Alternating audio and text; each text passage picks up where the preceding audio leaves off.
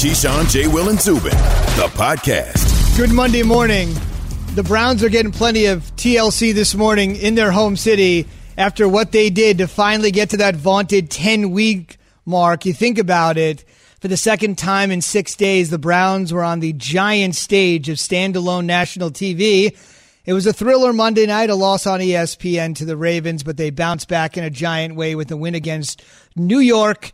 And here we go on a Monday morning. Keyshawn J. Will and Zubin presented by Progressive Insurance. The fellas are on a well deserved break but it only stands to reason. We've got a Super Bowl champion with the race to the Super Bowl narrowing a little bit. Chris Canty is with us this morning for the next four hours. Good morning. Great to see you. Good to see you, Zoo. How you doing? I'm doing great. Uh, first things first, I'm doing great, but not nearly as great as the Cleveland Browns. Kevin Stefanski right up there for Coach of the Year. Let's just hear from Kevin Stefanski on the resurgent play of his quarterback, Baker Mayfield. Yeah, I thought Baker was outstanding tonight. Uh, he was dialed in it's really what I expect from him. It's what he expects from himself. It's how he practices. Uh, but I really thought he was sharp. Let's lay it on the line here. They haven't exactly clinched a playoff berth just yet. They could get there next week. They'll be playing at the Jets, second team to have that Giants Jets double dip on the road. The Niners did it earlier this season. So if the Browns can win and get some help by losses from three other teams who they're chasing at this particular point or are chasing them, then you're in a situation where they'll snap the NFL's longest playoff drought, which goes back to 2002. It appears as though it's only a matter of time until that happens. The biggest reason the Browns are in position to make the playoffs for the first time in almost 20 years is what? I think it's the marriage between the run game and the pass game. And Kevin Stefanski has done a good job of figuring out what Baker Mayfield is good at and what he's not, and trying to put him in situations that accentuate his strengths. You look at what they did last night, being able to stay with the run game just enough to provide that balance and the threat that makes play action effective. Only 3.2 yards per carry between Kareem Hunt and Nick Chubb,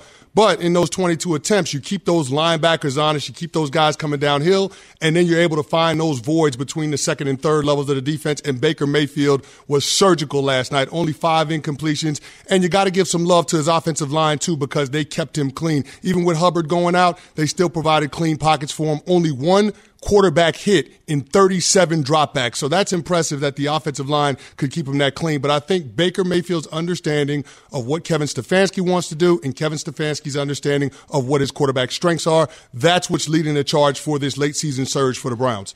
They had two 95 yard scoring drives, including when one was capped. Jarvis Landry turning around, popping up a one, popping up a three to pay homage yeah. to Odell Beckham Jr. Isaac you saw Yiadom, that? Isaac Yiadom for the Giants didn't like that too much. But I mean, the Giants were shorthanded on the back end. They didn't have James Bradberry. So you knew that their defense would struggle, especially in pass coverage. What I was a little bit surprised was with the complexion of the game because I thought that their head coach, Joe Judge, did some things to put even more pressure on a defense that was trying to support an offense with a backup quarterback. Indeed. And Joe Judge did say, I don't regret any of the aggressive play calling that was made. He definitely seems like a guy that doesn't have a lot of regrets. He just does what he wants to do and moves forward. From the Brown standpoint, you know, Jay is our resident Giant fan, but he actually said all week long last week on the program that even though he's a ride or die Giants fan, that this is a bigger game for the Browns. It certainly turned out to be a bigger game considering where their aspirations are vis a vis the Giants. But Jay also said, and I was taken a little aback by that, as was Keyshawn, that he really believes the Browns can ready for this?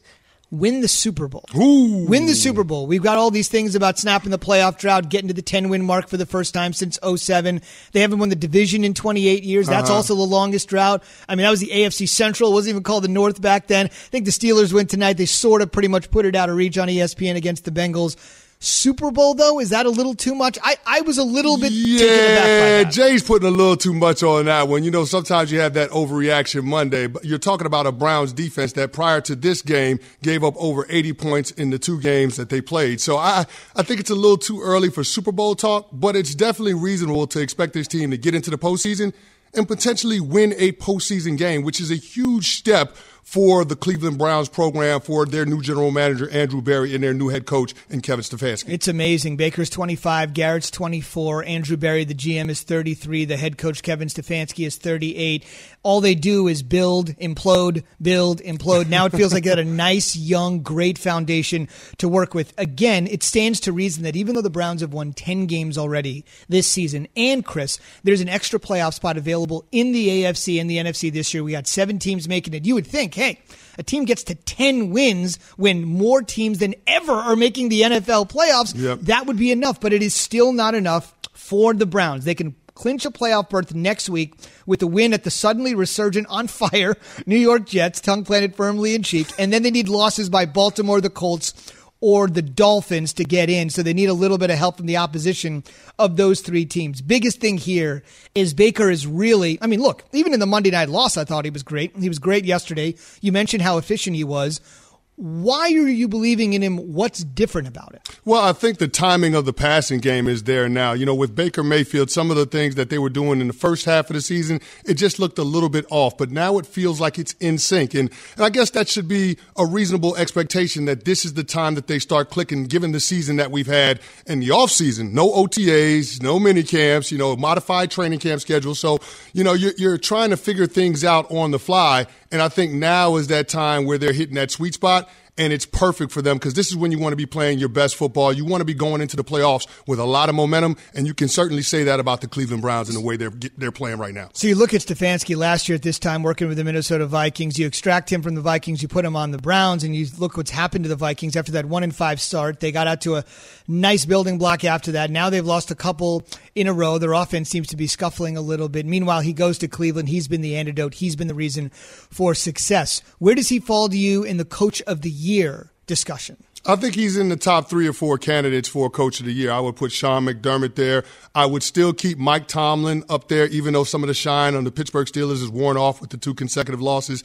Keeping in mind they played three games in 12 days and their season has been kind of shuffled due to COVID concerns. So I just think that the fact that he's been able to keep that group together, even with the injuries and Big Ben coming back from the injury that he had with the elbow, I, I just feel good about the job that Mike Tomlin has done. Sean McDermott's in that conversation as well. So I, I, just think that Stefanski and what he's done and having the potential to get the Cleveland Browns back into the postseason for the first time in 2002 and seemingly stabilizing the organization, you have to give him credit for that. There's no doubt about it. Also, we mentioned Odell was kind of there in spirit. He certainly wasn't there last night. As I mentioned during the touchdown that Landry had, he stood up popped the one, popped the three. Obviously, Odell had so many great moments in that end zone. In the first quarter of the game, there was almost a one-handed catch right where Odell made his famous yep, right in a that few same years end ago. zone. Right, yep. there's some karma, something going on there last night for the Giants and the Browns. Um, but we've had this discussion all season long, and it seems ridiculous when you say it on its face.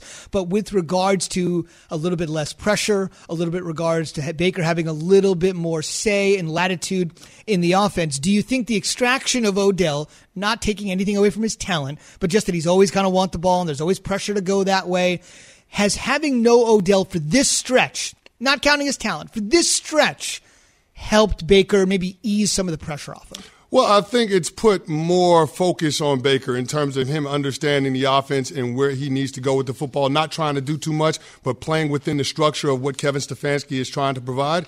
And when you do that, when you play within yourself as a player and you trust the pieces around you, you're going to have success in this league. And I think that's exactly what we're seeing leaning on the running game when it calls for it, but then being opportunistic with shots and chunk plays downfield. I think that's the most important thing. Baker Mayfield being able to take advantage of the play action as Kevin Stefanski's dialing it up. Coming into yesterday's game, Baker Mayfield was top five in yards off of play action. He was second in terms of quarterback rating off of play action. So I have fourth in terms of yards per attempt. So I think that Baker Mayfield has a good feel for what they want to do, and he's not trying to press and do too much. That way you cut down on the turnovers, you cut down on the mistakes. And when the Cleveland Browns play clean football, you can see that this team has a talent level that's going to allow them to compete with anybody. There's no doubt about it, especially after the reputation of being missing on picks left and right. They certainly do seem to have the requisite talent. We're presented by Progressive Insurance. All of our guests on the Shell Pennzoil Performance Line. The college football playoff is set. We'll talk about that this morning at 6:45 a.m. Eastern. Keyshawn J. Will Zubin reminding you to go to E ESPN.com/slash Bowlmania for a chance to win a trip to next year's national championship. On the way, the Saints got their Super Bowl MVP back, but have these words ever been uttered before? Was it a mistake to start Drew Brees on Sunday? As crazy as that sounds, we'll talk about it. Keyshawn, J. Will, and Zubin, the podcast. Passion, drive, and patience. What brings home the winning trophy is also what keeps your ride or die alive. eBay Motors has everything you need to maintain your vehicle and level it up to peak performance From superchargers, roof racks, exhaust kits, LED headlights, and more, whether you're into speed, power, or style, eBay Motors has got you covered.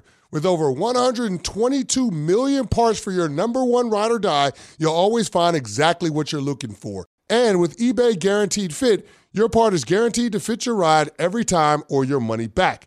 Because with eBay Motors, you're burning rubber, not cash. With all the parts you need at the prices you want, it's easy to turn your car into the MVP and bring home that win. Keep your ride or die alive at ebaymotors.com. Eligible items only, exclusions apply. Support for this podcast and the following message comes from Wise, the account that helps you manage your money all around the world. Dining in dollars, doing business and baht, wherever life takes you, the Wise account helps you send, spend, and receive in different currencies fast. Wise is the easy way to connect all of your finances internationally. Buying that dream property in Portugal? Done. Freelancing in France? No problem. Sending money back to mom? Simple. All without hidden fees or exchange rate markups. Minimum fees, maximum ease, full speed. Join 16 million customers and learn how the Wise account could work for you by downloading the app or visiting wise.com slash unsportsmanlike. It's definitely an issue. You just heard Michael Eaves with our Tim Hasselbeck there on exactly what happened in the return of Drew Brees. Keyshawn J. Will Zubin presented by Progressive Insurance. The fellas are off. The Super Bowl champion Chris Canty is here. And speaking of off, I think it's fair to see uh, or say Drew Brees was a little bit off yesterday. Remember, the Chiefs had a 14 nothing lead yesterday before Brees completed a pass. Let mm-hmm. that settle down for a second. The Chiefs had a 14 nothing lead before Drew completed a pass. He was 0 for 6 out of the gate. It's the first time in his career he's been 0 for 5 or worse out of the gate. Coming back from those 11 fractured ribs. Add to the fact that when he was out, the Saints lose to the Eagles. The Packers overtake them for the one spot a week ago. Packers win Saturday, putting more pressure on the Saints Sunday.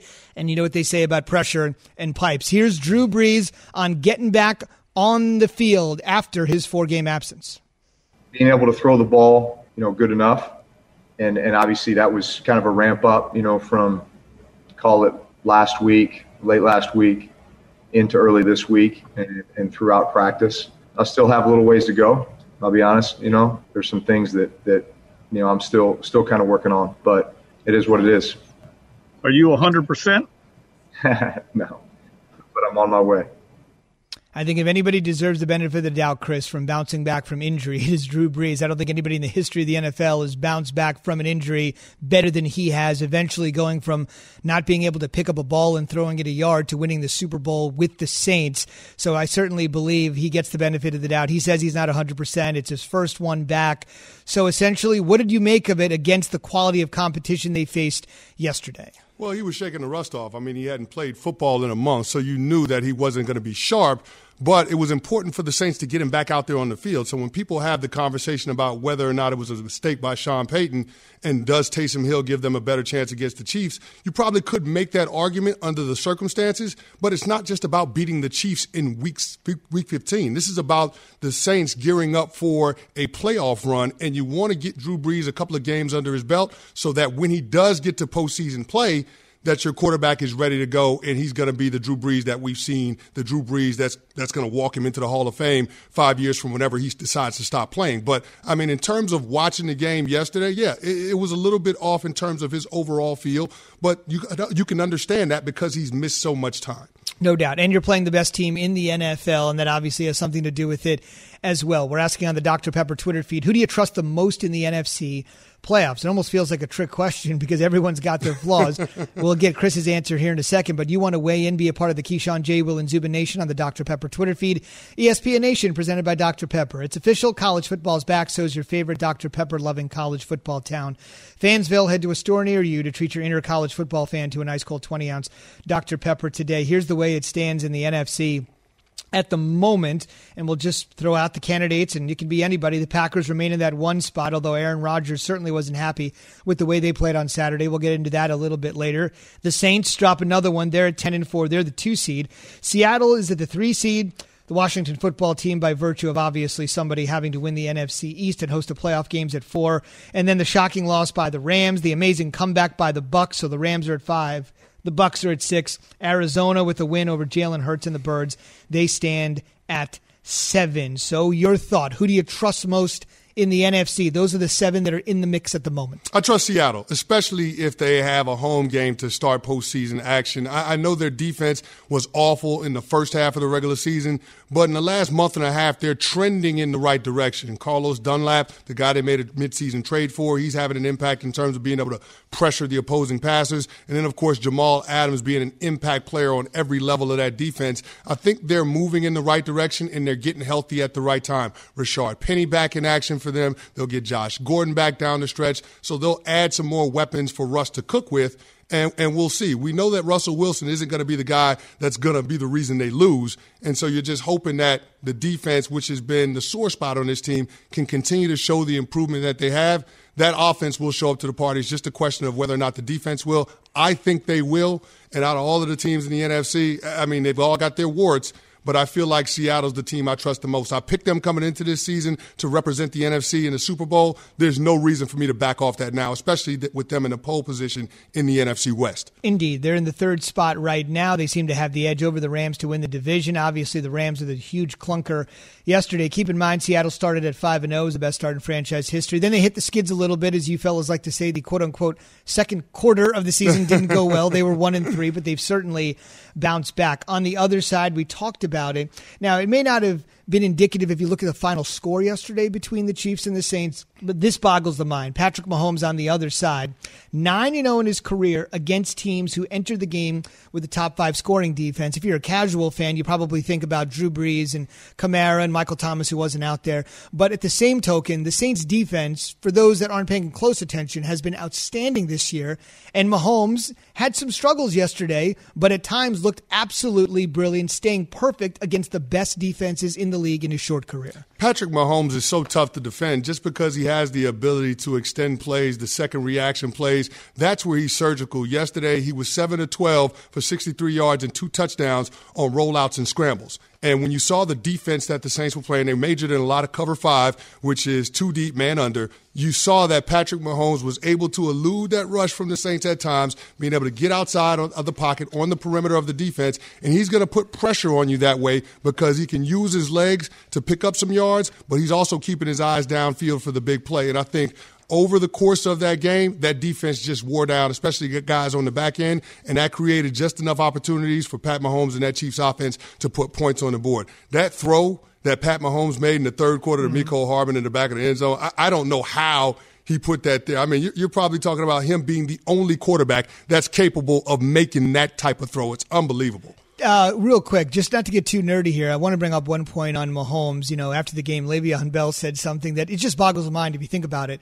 He said he's better than I ever could have imagined with Le'Veon obviously coming over from the Jets, watching him from afar, and then having the ability to see him up close and personal. I, that just that just strikes me because at the age of 25, now 26, you're in a situation where you look at him and say, got the Super Bowl, got the MVP. What more do you need to see? But then you actually bring a guy into the program from a program that is essentially the polar opposite, doesn't mm. know how to win, is dysfunctional. You bring him right in, and the first thing he says is, even though I watch like every other fan, like Le'Veon Bell. He's amazing. He's more than I could have ever imagined, even though you imagine him to be as good as could be. That just really struck me. A guy coming in, obviously seeing his skill set, and then saying, Whoa, tip of the iceberg. I had no idea this dude was like this. On the way, a win for the Jets that could lead, how could we possibly say this? To another decade of losing, killing them after their only win of the season but it makes quite a bit of sense. We'll explain on the way. 30 for 30 podcast presents March 11th, 2020, a standalone audio documentary that tells the story of the day the NBA shut down and the pandemic became real for many Americans, as told by those who lived the events of that day and built entirely with archival and exclusive interviews, including Rudy Gobert, who cashed in big time this weekend, and Dr. Fauci, March 11th, 2020, will tell the story of a day that started in one reality and ended in a new one. 30 for 30 podcast presents March 11th, 2020. Subscribe and listen now, wherever you get your podcasts. Keyshawn, J. Will, and Zubin, the podcast.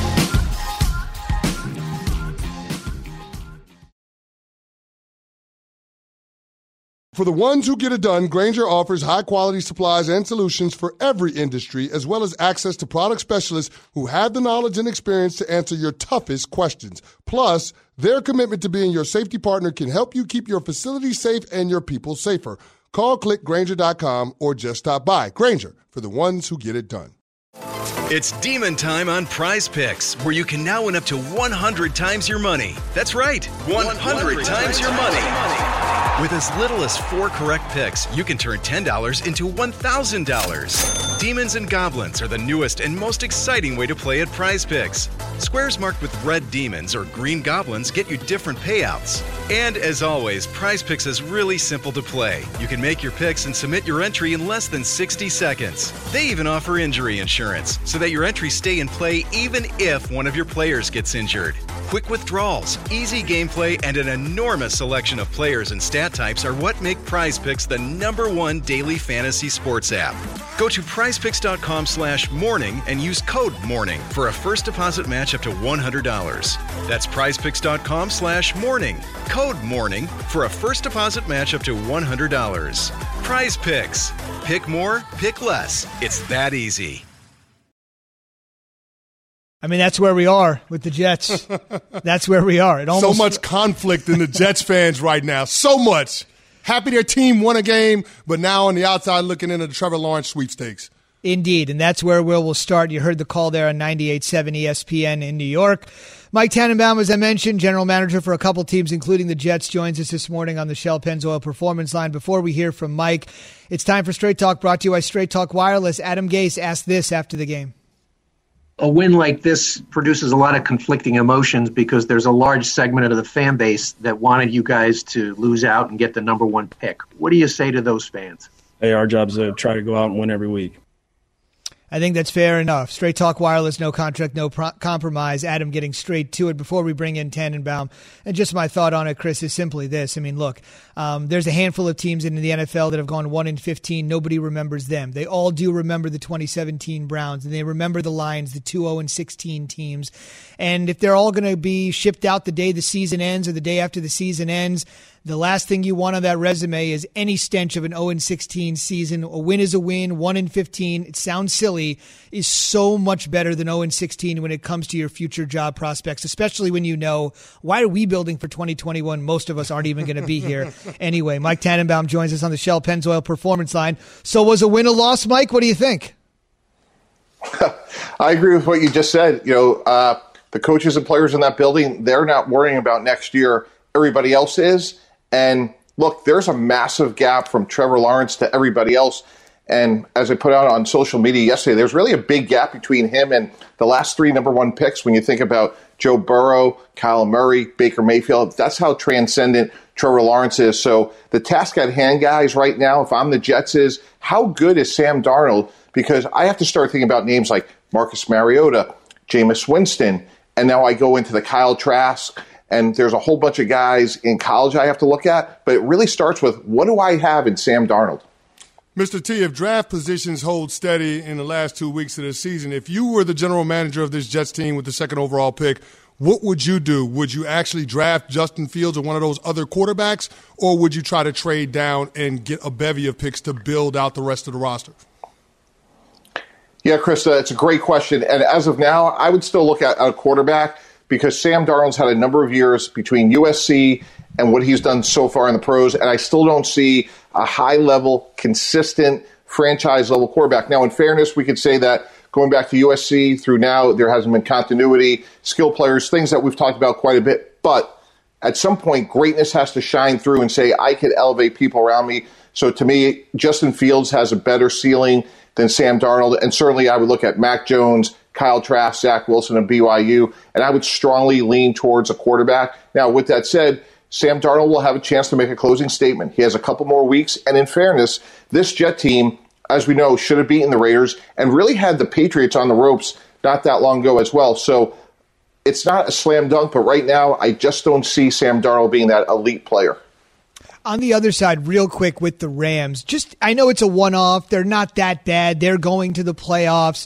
Um, it is a little jarring. McVay used the word embarrassing. Just inside of front office, just for one second on the Rams, what's the feeling inside there right now with Les Snead and Sean McVay? Yeah, it's a clunker, but this was a clunker for the ages.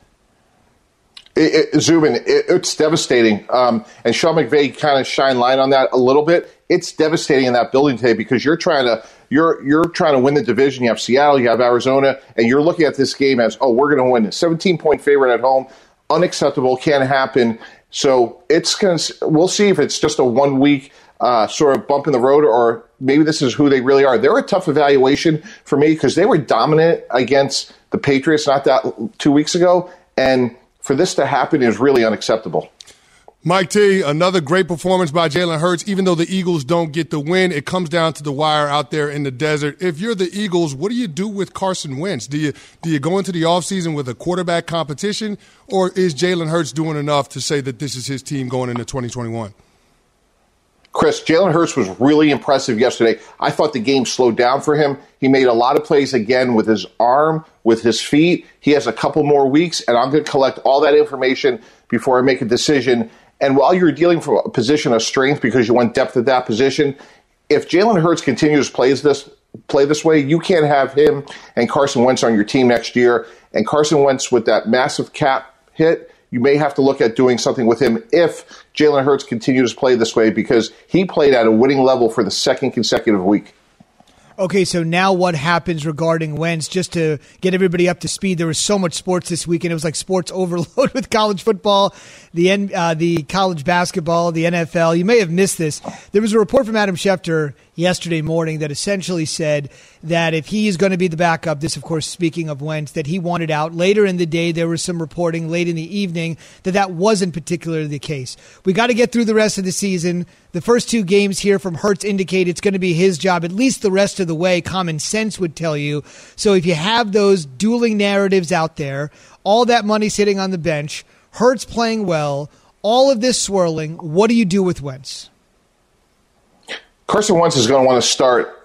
He's too much of a competitor. He's accomplished too much at the NFL level. And to me, all signs, all signs point to Indianapolis.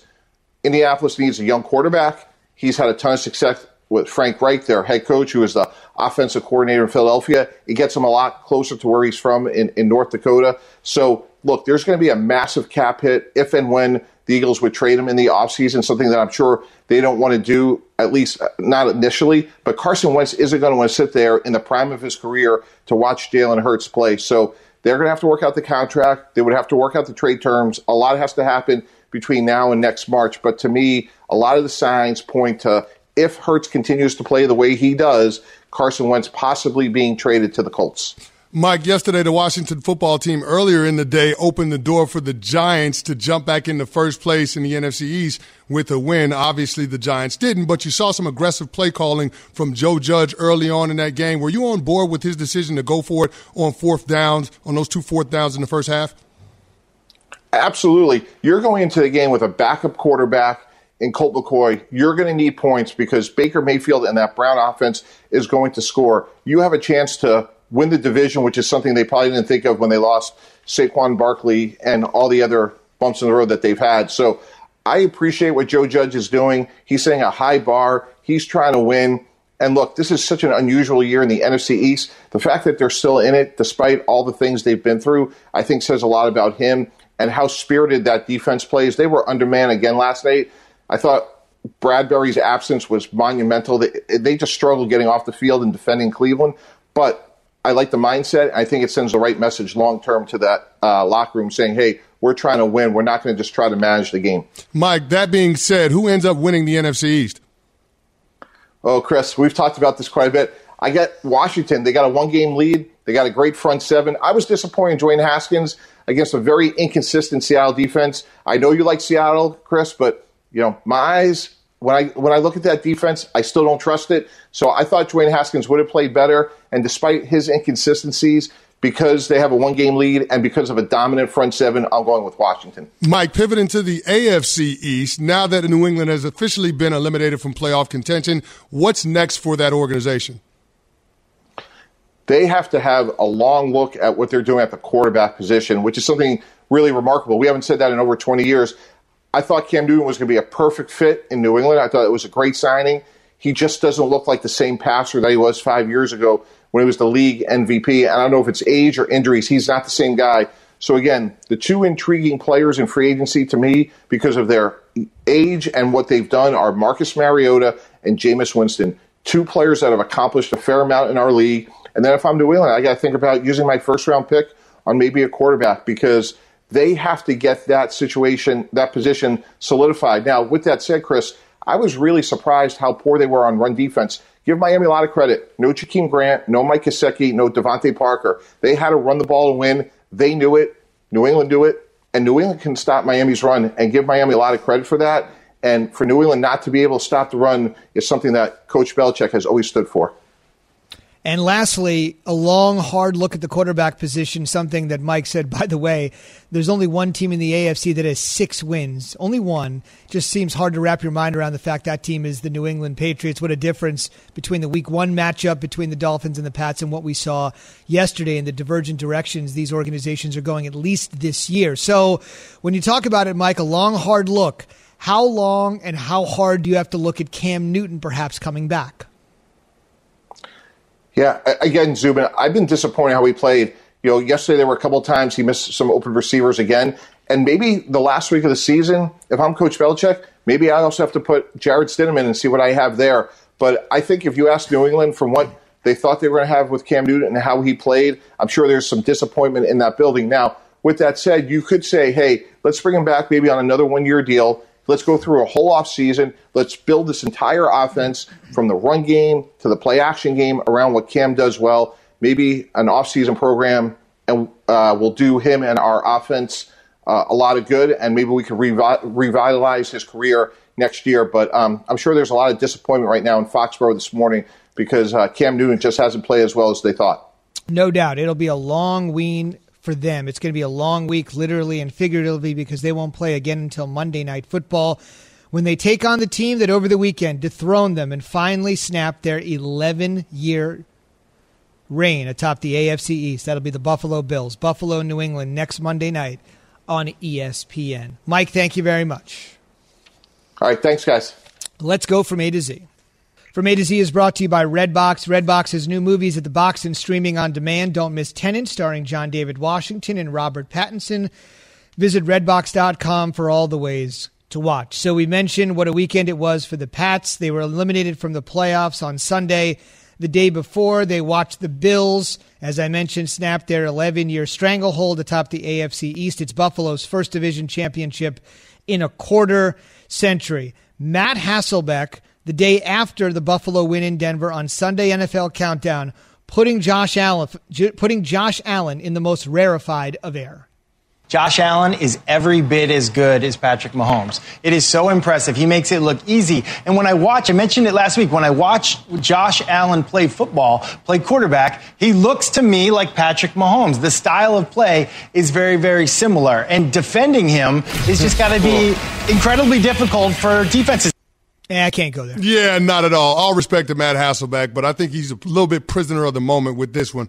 Josh Allen is coming into his own. He's a bona fide superstar. The throw that he made to Jake Kumerow right before halftime in that game against the Broncos, I mean, there's only a handful of quarterbacks that can spin it like that. But still, Patrick Mahomes is on a different level. You're talking about – and this is not hyperbolic, the best start to any quarterback's NFL career. That's Patrick Mahomes. He's already got a Super Bowl and an MVP on his resume. Let's pump the brakes putting Josh Allen in that territory. One thing I will give Josh Allen credit for, and it's actually a great scene. If you saw the game, it was in Denver. Obviously, the no fans and all that are limited fans. When the Bills bus pulled out of the parking lot at the Broncos Stadium, there was a large amount of Bills fans in the parking lot. You can only imagine what the scene was like in Orchard Park. I quickly want to mention Josh Allen gets one over on the Broncos. The Broncos coached him at the Senior Bowl. They are still in search of a quarterback. They actually coached Baker Mayfield and Josh Allen that Mm-hmm. week. Obviously, didn't have the opportunity to draft Baker Mayfield going one overall, but they had the opportunity to draft Josh Allen. They took Brad Chubb instead. I Yep. wonder if John Elway second guessing himself on that one, seeing what Josh Allen has become. Yes, considering they have not made the playoffs since Peyton Manning retired and they are still in search of that quarterback. They had Josh Allen up close and personal, could have grabbed him. Instead, Buffalo did. They're not looking back, and the Broncos are still looking for their signal caller. We're looking forward to the college football playoff Alabama, Clemson, Ohio State, Notre Dame.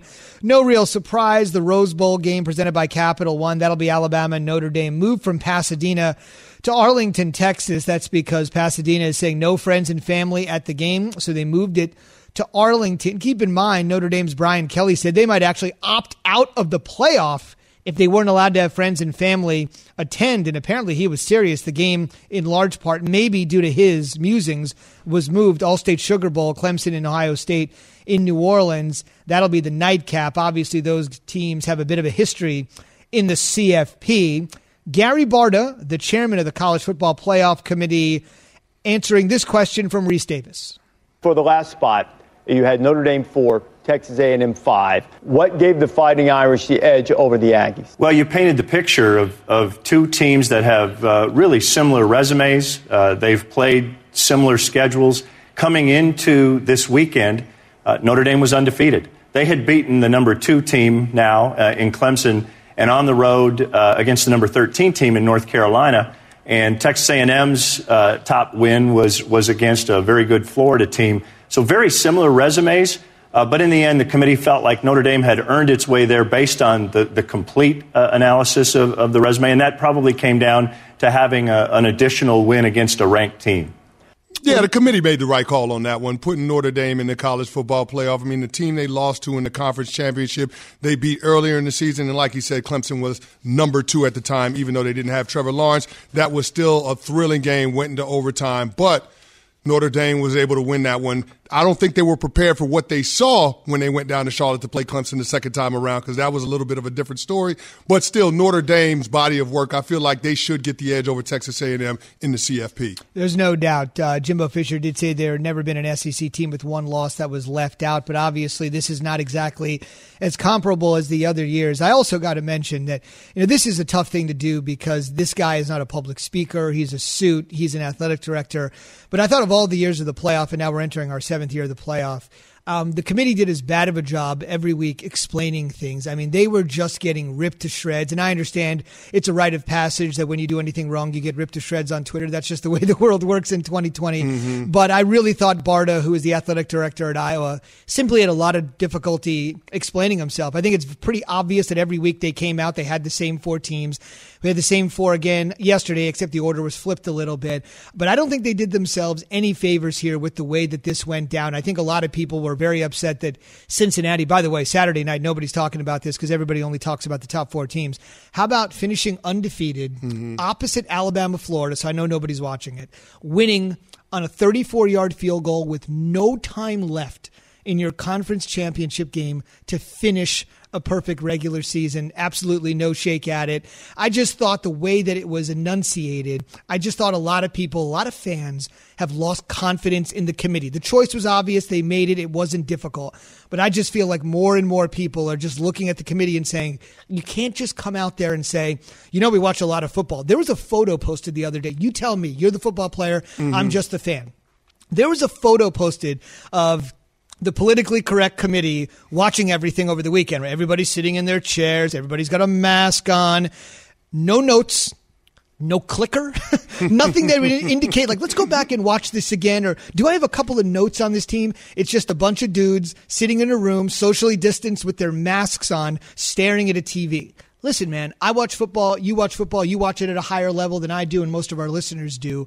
But the fact that you just come out there and say, we watch a lot of football, and this is what we like, and this is what we saw, I just thought it was a really bad year for the committee. Well, I think there's uh, overall a frustration with the lack of transparency throughout the process, right? You talked about it throughout the entire year. The committee hasn't done a good job of explaining things. And I understand that things are upside down because we're dealing with playing college football in the middle of a pandemic and you're juggling schedules and you're trying to figure out if teams have enough of a body of work to merit consideration. But all that being said, I think you do have to at least give the public some information about the rhyme and reason and how you're coming to the decisions that you're making. And the fact that you don't have that is what leaves a bad taste in a lot of people's mouths. I mean, Cincinnati is not the first group of five program that we're talking about running the table and going undefeated UCF. and not getting in. UCF a few years ago, and they had to settle for playing Auburn in the in the Chick Fil A Bowl. So I mean, and winning, just, and they ended up winning. So I mean, it just it just goes to show you that the college football playoff committee doesn't put a lot of respect with those group five conferences and you really have to be a power five conference uh, team in order to have a path in order to get into the college football playoff, be one of the final four teams. If you don't, you have little to no chance of being able to get in. Yeah, and I think if this year was the year for them to be able to sneak in with all the absurdity and the craziness of the season, if you're not going to be able to do it this year, I think moving ahead, as Kirk Herbstreit said when he joined our program yesterday, uh, last week, he said two things. One, the system is broken. They need to find a way to make it more uh, exciting. It's a predictable finish the entire way. It also devalues what many people think is the best regular season in sports. If it's going to be such a great regular season and you know who's already going to be in the postseason. and he also said it's time for the group of five and the power five to just break apart. The group of five could have their own playoff, and whether BYU or Coastal or Cincinnati, they could be able to crown their own champion and say, hey, we were the best of this lot. And meanwhile, the power five would be able to just rake in all the money and do what they want to do and break apart anyway. I wanted to ask you this. Normally, ch- conference championship games are held on about, you know, like the 5th or 6th of December, mm-hmm. giving most teams about a month off before they would end up playing uh, their bowl game, whether it's on New Year's Eve or on New Year's Day. This time around, it's not like that at all. You basically cut it in half. You basically get yourself a bye week, yep. and then you get a game week, and then you're going. How do you think that affects the playoff? Essentially, having half as much time to prepare because the season got pushed back so much. Well, I think the target for the players is a lot closer, so it's easier to stay locked in and stay focused on the task at hand. When you have that month layoff before you play again, I mean, a lot can be lost in that situation. I know that coach is going to kind of a, a, a spring ball mentality with their players, but I mean, you know, not playing football for a month, it's hard to kind of get back to the form that you had, especially if your team is playing really well. So I think it's going to be interesting to see what this college football playoff is going to look like, but I think we're going to be in store for a higher level of football than we've seen in playoffs past. Agreed. Keyshawn J. Will Zubin presented by Progressive Insurance. Quoting home insurance just got easier with Progressive's Home Quote Explorer. Quote and buy all online at progressive.com. Words we never thought would be uttered. Possibility that Trubisky is back with the Bears and Darnold is back with the Jets. That's next. Keyshawn, J. Will, and Zubin, the podcast.